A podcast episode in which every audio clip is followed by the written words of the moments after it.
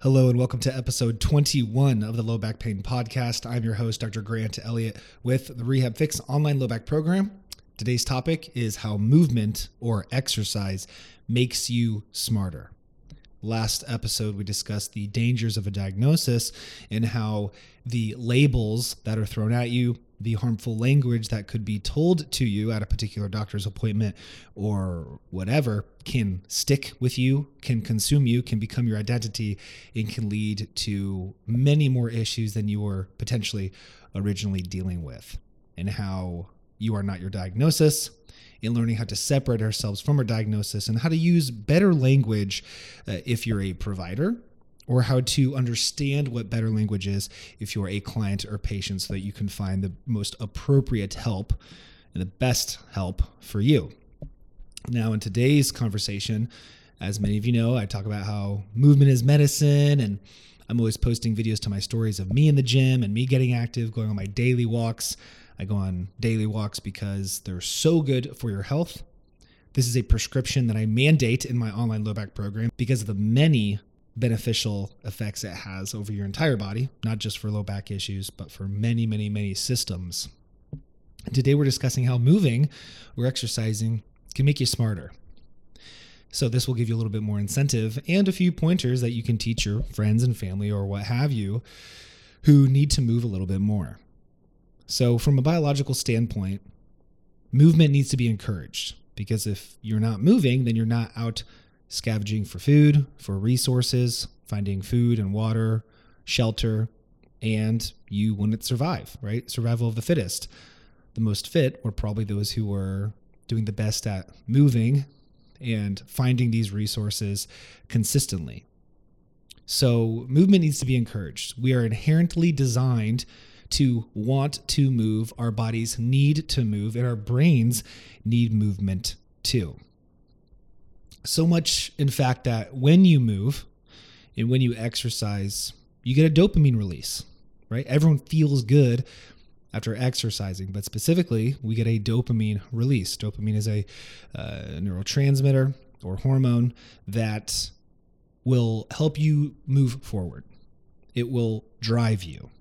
Okay, it increases um, alertness and focus, and it encourages you to continue to do that activity, whatever you're doing. So by moving, you increase dopamine and it makes you want to move more. It makes you want to move again at other times throughout the day or throughout the week. It is a reward system because your body wants you to move. We are designed to move. We need to give our body and our brain what it wants. So, most of this podcast is specifically focused on the brain um, but movement overall obviously affects other things. Obviously, low back issues is is one of them.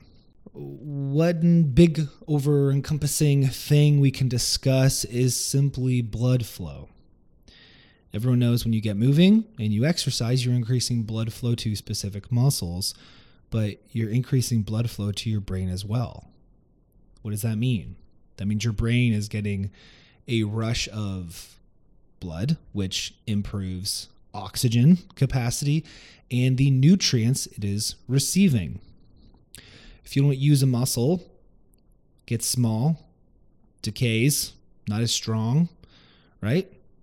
If you don't use your bones, if you're not stressing your bones, what happens? They wither away. Osteoporosis, osteopenia sit in. Um, we don't want fragile bones. What do you think happens to your brain? If you're not putting oxygen, blood, nutrients into your brain, same thing happens. So, exercise increases blood flow to the brain, which improves oxygen and nutrients. When we get this blood flow to the brain and we increase oxygen and nutrients, we simultaneously improve many cognitive abilities and capacities of the brain. One noteworthy one is we will increase a protein called BDNF, brain derived neurotrophic factor. And BDNF simply improves our capacity primarily for memory. So, exercising improves your memory. You want to have a better capacity for memories. I know many people are like, man, I have a hard time remembering, you know, either what I did earlier today or last week or maybe memories. as a child or in earlier years. Memories are cherished. We all want to remember as much of our lives as possible with loved ones, families, friends, certain events that are meaningful to us. If you want to improve your capacity to remember these very, very important times, exercise, move, increase your BDNF, your brain derived neurotrophic factor, and improve your memory because this will increase in your blood with consistent exercise. This also increases synaptogenesis, meaning, you know, synapses, right? Synapses in the brain, connections, communication, genesis, creation. It creates more synapses. It creates more neural connections. So improves your capacity for learning, not just memory, but memory and learning. So if you are in school and you're studying and you take a movement break, it will improve your ability to learn that material. Or if you're just in general an active, fit person, you will have an increased capacity to learn and to create new neural connections. And you'll have a more plastic brain than an individual who is not. It is fact, it is science. You learn better if you move more. Now, another obvious thing is that the more you move, the the better you become at moving, right? This is an obvious one. So there's many um, you know, cognitive influences that we get from movement, but being able to move well in and of itself is a skill, right? We know that a large majority of individuals above the age of 70, I believe it's around 40%, fall annually. One of the greatest risk factors for falls in individuals above the age of 70 or in elderly demographics in general single leg balance. Single leg balance relates to falls or risk of falling. And what is the greatest risk factor for premature death in elderly? Falls. Falls. People fall down and they break their hip, they're in the hospital laid up, that can lead to death, or they just hit their brains and they have a brain hemorrhage and they died. Brain injuries, right? Falls um, are a large cause for deaths in elderly. A big reason for falls in elderly is single leg balance. A big reason for poor single leg balance is poor movement, lack of movement. Movement is a skill. Movement is something you should be good at. If you don't move, you're not going to be good at moving. It's as simple as that. So you will be able to move better the more you move, the more complex skills you incorporate with moving, different exercises, right? Single leg exercises, exercises that involve moving forward, back, side to side, diagonally, more complex jumping based movements. These are skills that you just want to obtain. You want to have these for just the vast majority of your life. Just part of being healthy is being able to move well. Something else that's quite interesting is just as though when you exercise, you increase your muscle size and you increase your bone density. And if you don't exercise, your muscle will either get smaller or remain small if you're not exercising at all or in the first place, or your bone will lose its density. The brain is the same way. We kind of discussed this earlier with blood flow and blood flow you know relates to muscles and you know things of that nature. It also affects the size. So there was a study i think it was in 2013 i'm going off memory here i will have it cited in the show notes where a group of individuals aged 55 to 79 were analyzed using an mri and this looked at different lobes of their brain that affects uh, attention memory, uh, cognition, learning, these sorts of cognitive abilities. Mainly focus on the frontal lobe, uh, which is in the front, your forehead region, your parietal lobe, which is directly behind the frontal lobe, and then the temporal lobe. People say, you know, the temple, kind of like the side of your eye by your ear, the temporal lobe. These contain many of the regions that control these abilities. And what they found is that exercise affects the white and gray matter within these regions, the volume of it. So, overall, through these ages, through 55 to 79, with this particular group, they find as you age, these regions of your brain get smaller. There's volume loss. Just like if you're not using your muscles, they will get less and they will decay. They will atrophy as you age. Your bones will atrophy as you age. Your brain will atrophy too as you age. But guess what? Exercise can prevent this or slow it down. Right? You can exercise your arms and your chest and your legs, and you can maintain as much muscle mass as possible to a certain extent. Right? Age is going to have an effect on you. Right? You you can't have legs that look like you're in your 20s when you're in your 90s, right? That doesn't make sense. But you can prevent the loss of these areas of, of your muscle and you can prevent the loss of your brain to a significant degree to maintain your mental health and also to improve your memory and your focus and all these things, right? If you look at your body, you can see someone's brain. The health of your body represents the health of your brain. If you look fit and active and healthy, your brain is fit, active, and healthy. If you don't look fit, active, and healthy, your brain is not either. That's how it works.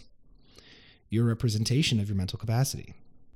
In another study, in the same study rather, they found that aerobic exercise specifically enhances the volume of the brain in the frontal lobe gray matter, which affects these regions. We discussed how it can prevent the loss of these. There is loss of these over times, but we specifically know that by engaging in aerobic exercise specifically, they find enhancement of the volume in these individuals. Additionally, they found that physically active individuals have faster processing speeds of information to then help them determine the appropriate response or task performance related to that. So, as something's occurring, you have to process what's occurring. There's a processing speed. Individuals who are more physically active have a faster processing speed. Individuals who are not active have a slower processing speed.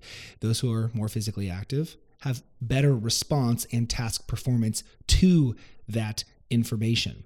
So their ability to gather information, read it, process it, determine what the response should be, and perform that task outcome is faster in individuals than individuals who do not engage in regular exercise or movement.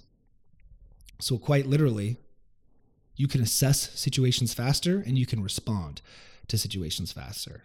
I can think of many situations where that would be extremely important, potentially some of which could even be highly serious, such as life or death situations. You want to be able to respond quickly, move well, assess situations, respond timely in the appropriate fashion.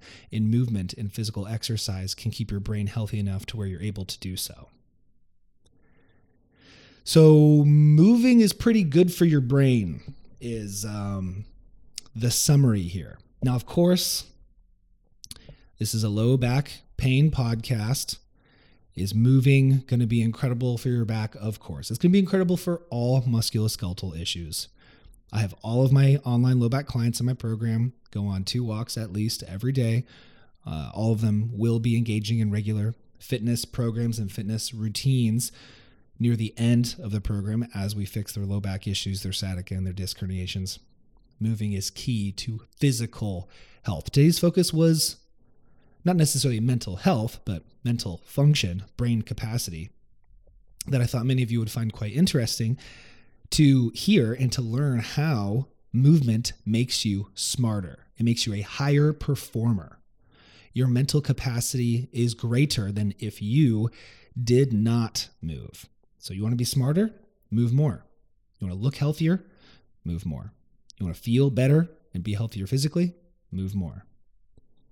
Movement's medicine, guys. If you needed any more convincing than today's focus, I hope that you are on the bandwagon, that we should all be moving as much as possible to our desired goals, of course, and within our limits and our capabilities. so that you can continue to improve your quality of life to the greatest degree because you only have one life and you want it to be as high quality as possible.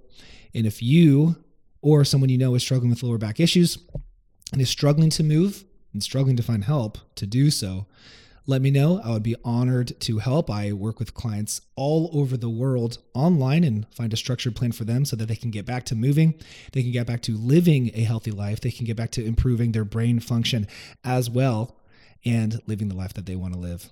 So if you found this podcast interesting and you enjoyed it, please, if you feel it's worthy, leave us a five star review and rating on Apple. If you go to Apple Podcasts, you can leave this rating the review would help as well. And if you're watching on Google, please like, comment, and subscribe, and comment additional topics that you would like to hear me discuss. This feedback and this increased exposure through ratings and subscriptions will improve the ability for us to do this podcast and the relevant information that is discussed as well, because I want to make sure you are getting out of this what you're looking for and that this makes a real impact on your and others' lives. Thank you so much for listening and have a great day.